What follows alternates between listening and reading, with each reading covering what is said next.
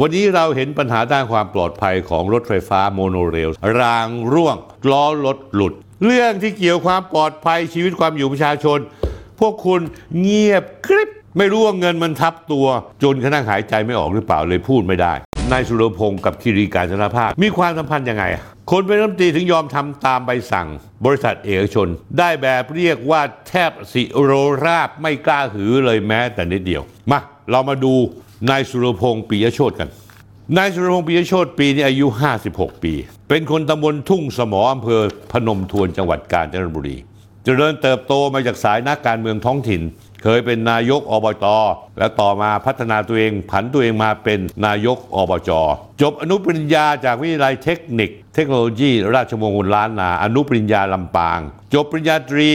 เทคโนโลยีการเกษตรบัณฑิตสาขาเทคโนโลยีสัตว์ คณะผลิตกรรมการ เกษตรมหาวิทยาลัยแม่โจ้รัฐศาสตร์มหาบัณฑิตสาขาการเมืองการปกครองวิชารัฐศาสตร์ นี่คุณได้ปริญญารัฐศาสตร์มหาบัณฑิตได้ไงเนี่ยหรือคุณก็สอบสอบไปเรียนเรียนเพื่อเอาปริญญาไปประดับ แต่ความรับผิดชอบต่อสังคมคุณเนี่ยไม่มีเลย ในการเลือกตั้งครั้ง 2005ปี 2554 คุณสุรพงษ์ลงสนามใหญ่ในนามพรรคเพื่อไทย เลือกตั้งทั่วไปในปี 2566 14 พฤษภาคมพักเพื่อไทยกวาดสสที่การจนบุรีมาได้ 4 ที่นั่ง จากทั้งหมด 5 ที่นั่ง ก็เลยคุณสุรพงศ์ก็เลยได้ฉายาว่าเป็นแม่ทัพศึกเลือกตั้งเพื่อไทยในการจนบุรี ทั้งทั้งที่ต้องขับเคี่ยวกับพักพังประชารัฐภูมิใจไทยและเพื่อไทยคิรีการจนพาสนั้น รู้ว่าสุรพงศ์เป็นเด็กเจ๊แดง แน่นอนที่สุดในทุนก็อยากจะมีเส้นสายทางการเมือง ก็ทุ่มเงินลงไปเพื่อช่วยสุรพงศ์ในการหาเสียงจำนวนอย่างน้อยก็ครึ่งร้อยล้านบาทอะห้าสิบล้านบาทต้องมี เพราะฉะนั้นแล้วเนี่ยคุณสุรพงศ์ก็เลยได้รับตบการตบรางวัลด้วยตำแหน่งเก้าอี้รัฐมนตรีช่วยคมนาคม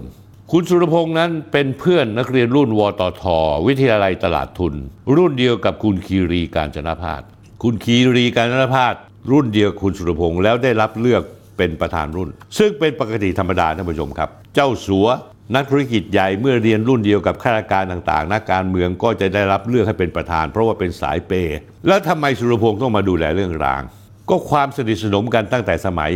เรียนวตทด้วยกัน รุ่น 10 ปี 2553 คุณคีรีนั้นทำงานธุรกิจในเรื่องราง BTS เรื่องราง สายสีชมพู สายสีเหลือง เรื่องราง ตลอดจนพยายามที่จะประมูล เข้าไปสู้ประมูลในเรื่องของสายสีส้ม แต่เนื่องจากรอฟมได้เปลี่ยน TOR ใหม่ ทำให้คุณคิรีนั้นต้องถอนตัวออกไป เดิมที TOR นั้นระบุบอกว่าใครให้เงินมากที่สุดคนนั้นได้ไป แต่เนื่องจากมีการทักท้วงจากกลุ่มประชาชนและ NGO ทั้งหลาย ว่าสายสีส้มนั้นมันจะวิ่งผ่านใจกลางเมือง สถานที่โบราณสถาน พิพิธภัณฑ์ วัดพระแก้ว ต้องเน้นเรื่องเทคนิค BTS รู้ว่าเทคนิคสู้ไม่ได้ก็เลยถอนตัวออกมา ไม่เข้าประมูล แต่ไม่เข้าประมูลไม่เป็นไร แม่ก็ฟ้องคนที่ชนะประมูล ฟ้องจนมั่วเลย ทุกศาลในที่สุดทุกศาลก็มีมติออกพิพากษาตัดสินมาว่า การที่เปลี่ยน TOR นั้นรอฟมทำถูกต้องและไม่ผิดท่านผู้ชมเข้าใจสายสัมพันธ์หรือยังระหว่าง คุณคีรีเจ้าของบริษัทเอกชน กับรัฐมนตรีช่วยคมนาคมที่ดูแลเรื่องรางนั้น เขาลึกล้ำกันแค่ไหน และผมอยากให้ท่านผู้ชมตั้งใจฟังดีๆ เราย้อนหลังกันไปหน่อยมาย้อนหลังถึงรถไฟฟ้าสายสีส้ม ผมพูดมาหลายครั้งหลายปีแล้ว ต้นปีที่แล้วก็พูดถึงตอนนายชูวิทย์กมลวิสิทธิ์ รับงานคุณคีรีออกมาตีปี๊บโวยวาย เล่นละครลิงเรื่องประมูลรถไฟฟ้าสายสีส้ม วันนี้เงียบหายไปละ ผมพูดเรื่องนี้ในตอนที่ 78 26 มีนาคม 2564 เกือบ 3 ปีที่แล้ว แล้วผมก็พูดถึงคุณชูวิทย์ไม่อยากพูดถึงรายการคุยเรื่องสนธิสายสีส้มที่คุณชูวิทย์ไม่อยากพูดถึงออกอากาศเมื่อศุกร์24 มีนาคม 2566 ท่านผู้ชมตามผมมา วันนี้เราเห็นปัญหาด้านความปลอดภัยของรถไฟฟ้าโมโนเรล สายสีชมพูสายสีเหลือง รางร่วง รถล้อรถหลุด นี่สะท้อนเห็นอะไรรู้ไหมท่านผู้ชม บทพิสูจน์ชัดว่า BTS ไม่ได้มีความสามารถทางเทคนิค ไม่เชี่ยวชาญเรื่องการควบคุมความปลอดภัย แค่งานรถไฟลอยฟ้ายังเกิดเหตุอย่างนี้เลย นับภาษาอะไรถ้าได้สามทาน รถไฟใต้ดินสายสีส้ม ต้องขุดลอดแม่น้ำผ่านสถานที่สำคัญทางประวัติศาสตร์มามากมายมหาศาล ไม่ว่าจะเป็นวัดพระแก้ว พระบรมราชวังโรมาศิริราชพิพิธภัณฑ์สถานแห่งชาติ อนุสาวรีย์ประชาธิปไตย ถนนราชดำเนินเกือบทั้งเส้น แล้วมันผิดจากผมพูดที่ไหนว่าการที่ BTS ไม่เข้าประมูลรถไฟสายสีส้ม เพราะรู้ว่าทางเทคนิคสู้เขาไม่ได้เพราะตัวเองไม่ได้เข้าประมูลก็ตีรวนคนอื่นเขาซึ่งเขาประมูลได้ สิ่งนี้มันพิสูจน์ได้ชัดแล้ว กรณีอุบัติเหตุที่ความช่วยพวกคุณ ในการเดินรถสายสีชมพูสีเหลืองอย่างชัดเจน แล้วผมก็รู้มาท่านผู้ชม ผมฟันธงเดี๋ยวนี้เลย นายสุรพงศ์ก็หาทางรับที่ช่วย ชงที่จะรื้อการประมูล รถไฟฟ้าสายสีส้ม หาข้อจับผิดที่จะยกเลิกการประมูล จะเตือนเอาไว้ก่อนนะคดีนี้ถึงศาลแน่นอน เพราะว่าคนที่ประมูลได้สายสีส้มไม่ได้ทำผิดอะไรเลยแม้แต่นิดเดียว ผ่านการฟ้องร้องไปแล้ว จากกลุ่มคนของ BTS ทั้งสิ้น และก็ศาลได้ตีตราประทับเรียบร้อยแล้วว่าเขาไม่ผิด เขาทำถูกต้องรอฟมทำถูกต้อง เพราะฉะนั้นในแง่กฎหมายแล้วเนี่ยคุณจะไปเที่ยวยกเลิกเขา คุณโดนฟ้องตายเลยงานนี้ แต่ผมฟันธงไว้ว่ามีความพยายามอยู่ เพราะที่ปรึกษาคนหนึ่งของ BTS ตอนนี้เป็นที่ปรึกษาของรัฐมนตรีว่าการกระทรวงยุติธรรม คุณทวีสอดส่องกำลังหาช่องทางที่จะล้มการประมูลสายสีส้มให้ได้ แล้ว คุณทวีสอดส่องเป็นพักประชาชาติไทยท่านผู้ชมไม่ต้องประหลาดใจใครเป็นในทุนพรรคประชาชาติไทย ถ้าไม่ใช่คุณคีรีการจนาพาสเห็นหรือยังท่านผู้ชม เวลาท่านผู้ชมดูอะไรเนี่ยต้องดูครบวงจรนะฮะแล้วท่านผู้ชมจะเข้าใจ ผมก็อยากฝากถึงท่านรัฐมนตรีว่าการกระทรวงคมนาคม ช่วยว่าการกระทรวงคมนาคมคุณสุรพงษ์ปิยโชตที่ดูแลกำกับระบบรางโดยตรง ว่าทั้งหมดทั้งมวลนี้เกิดขึ้น เหมือนกับที่เขากล่าวหาหรือเปล่า ความเห็นแก่ได้ไร้จิตสำนึกของนายทุนเจ้าของสัมปทาน ผู้รับเหมางานโยธาทำงานช่วยมีนักการเมืองทำเป็นสมุนรับใช้คอยรับใบสั่งปกป้องดูแลเอื้อผลประโยชน์ให้ มากกว่าจะดูแลปกป้องผลประโยชน์ของประชาชนใช่หรือเปล่า คุณสุริยะจึงรุ่งเรืองกิจ และคุณสุรพงษ์ปิยโชตต้องตอบคำถามนี้มา ผมไม่ได้มีคำตอบอยู่แล้วท่านผู้ชมฟังผมพูดท่านผู้ชมก็จะมีคำตอบอยู่เช่นกัน ว่ามันเป็นเช่นนี้ แล้วท่านผู้ชมเศร้าไหมประเทศไทย เรามีนะในทุนที่เห็นแก่ได้ หน้าเงิน เรามีนักการเมืองที่รับเงินในทุนมา ออกมาปกป้องในทุนเต็มที่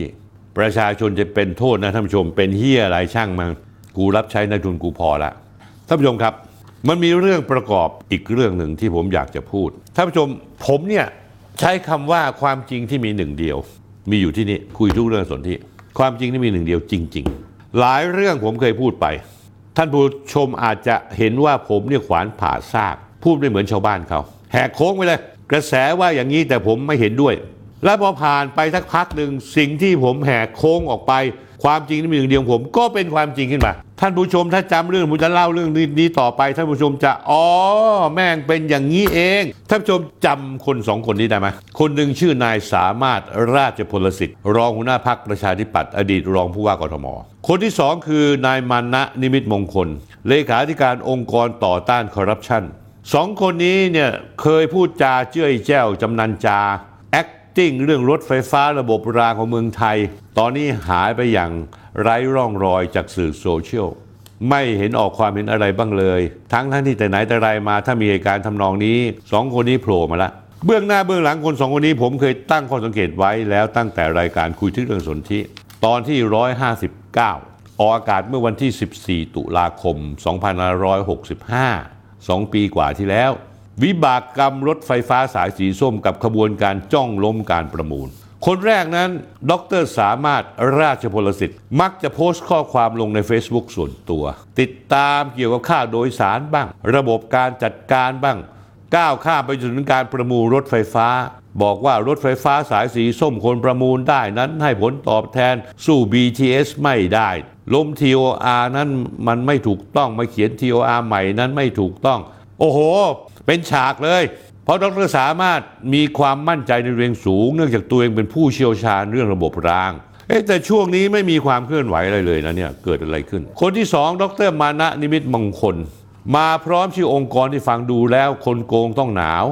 คนทุจริตต้องเป็นไข้จับสัน เคยเคลื่อนไหวบี้คนนั้นบี้คนนี้ให้ตรวจสอบเบื้องหน้าเบื้องหลังการประมูลโครงการตั้งแต่เล็ก ๆ ยันไม่กับโปรเจกต์โดยเฉพาะรถไฟฟ้าสายสีส้ม ออกผสมโรง ออกเลยนะ เห็นพ้องกับจอมแฉไปไถไปอย่างนายชูวิทย์กมลวิสิทธิ์ซึ่งตอนนี้หายไปไหนก็ไม่รู้แล้วพอเกิดเรื่องของอุบัติเหตุของรถไฟฟ้า สายสีชมพูและสีเหลือง เฮ้ย เงียบไปเว้ยเกิดอาการเป็นใบ้ขึ้นมาล้วอาจจะหูหนวกซะด้วยซ้ำมั่งไม่รู้เรื่องอะไรทั้งสิ้น อาจจะเป็นเพราะว่ารถไฟฟ้าสายชมพูกับสายสีเหลืองมันเป็นอุบัติเหตุสุดวิสัยทำให้สามารถมานะ ไม่มีอะไรจะพูด หรือพูดไม่ออกบอกไม่ถูก เพราะว่าเคยรับงานเข้ามาไม่ใช่เหรอ ในการล้มรถไฟฟ้าสายสีส้มเผอิญเจ้าของงานนั้นคือเจ้าของรถไฟฟ้าสายสีชมพูกับสีเหลือง ก็เคยรับงงรับงานเข้ามาก็เกรงเกรงใจไม่พูดดีกว่า เพราะว่าถ้าดรมานะแล้วคุณสามารถไม่โง่จนเกินไป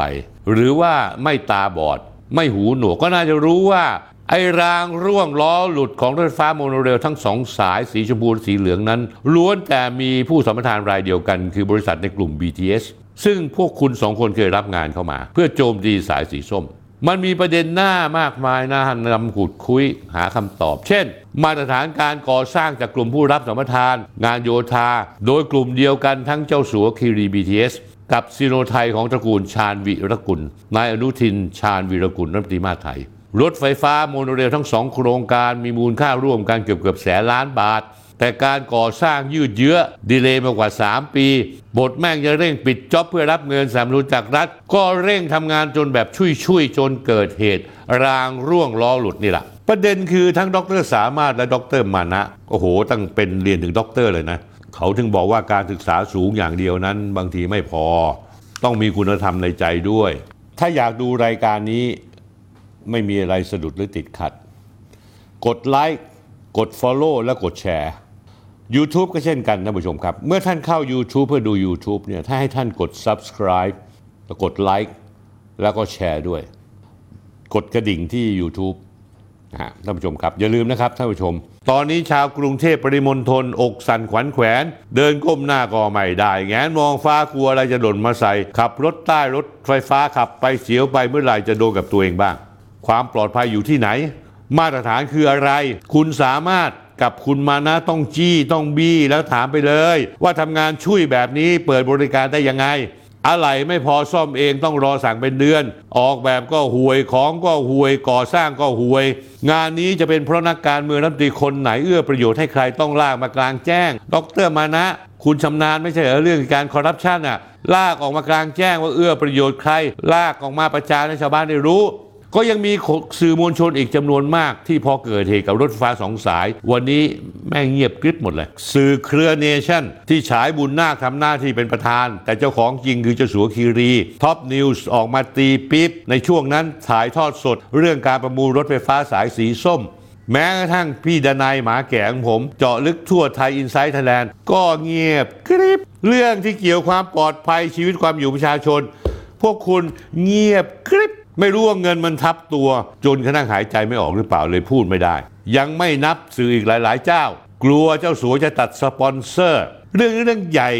มาก ๆ ไม่ออกมาเรียกร้องความปลอดภัย ตรวจสอบความไม่ชอบมาพากลการก่อสร้าง การบริหารจัดการรถไฟฟ้าโมโนเรลทั้งสองสาย สายสีชมพูและสายสีส้ม ที่เกิดอุบัติเหตุด้านความปลอดภัยซ้อนๆกัน เพราะความช่วย หรือพวกคุณเห็นว่าความปลอดภัยของประชาชนสำคัญน้อยกว่าอำนาจเงินของสปอนเซอร์ ช่วยตอบผมมาทีสิท่านผู้ชมครับ ความจริงที่มีหนึ่งเดียว มีอยู่ที่นี่ที่เดียว การเวลาผ่านไป ฝนจะตกแดดจะออกจะมีพายุเข้าท่านผู้ชมพอทุกอย่างสงบ ท่านผู้ชมเปิดตาดูก็จะเห็นคุยทุกเรื่องสนธิโดยผมสนธิริมนองคุณยังยืนอยู่ตรงนี้ ยืนหยัดทาฟ้าทาดิน เพราะ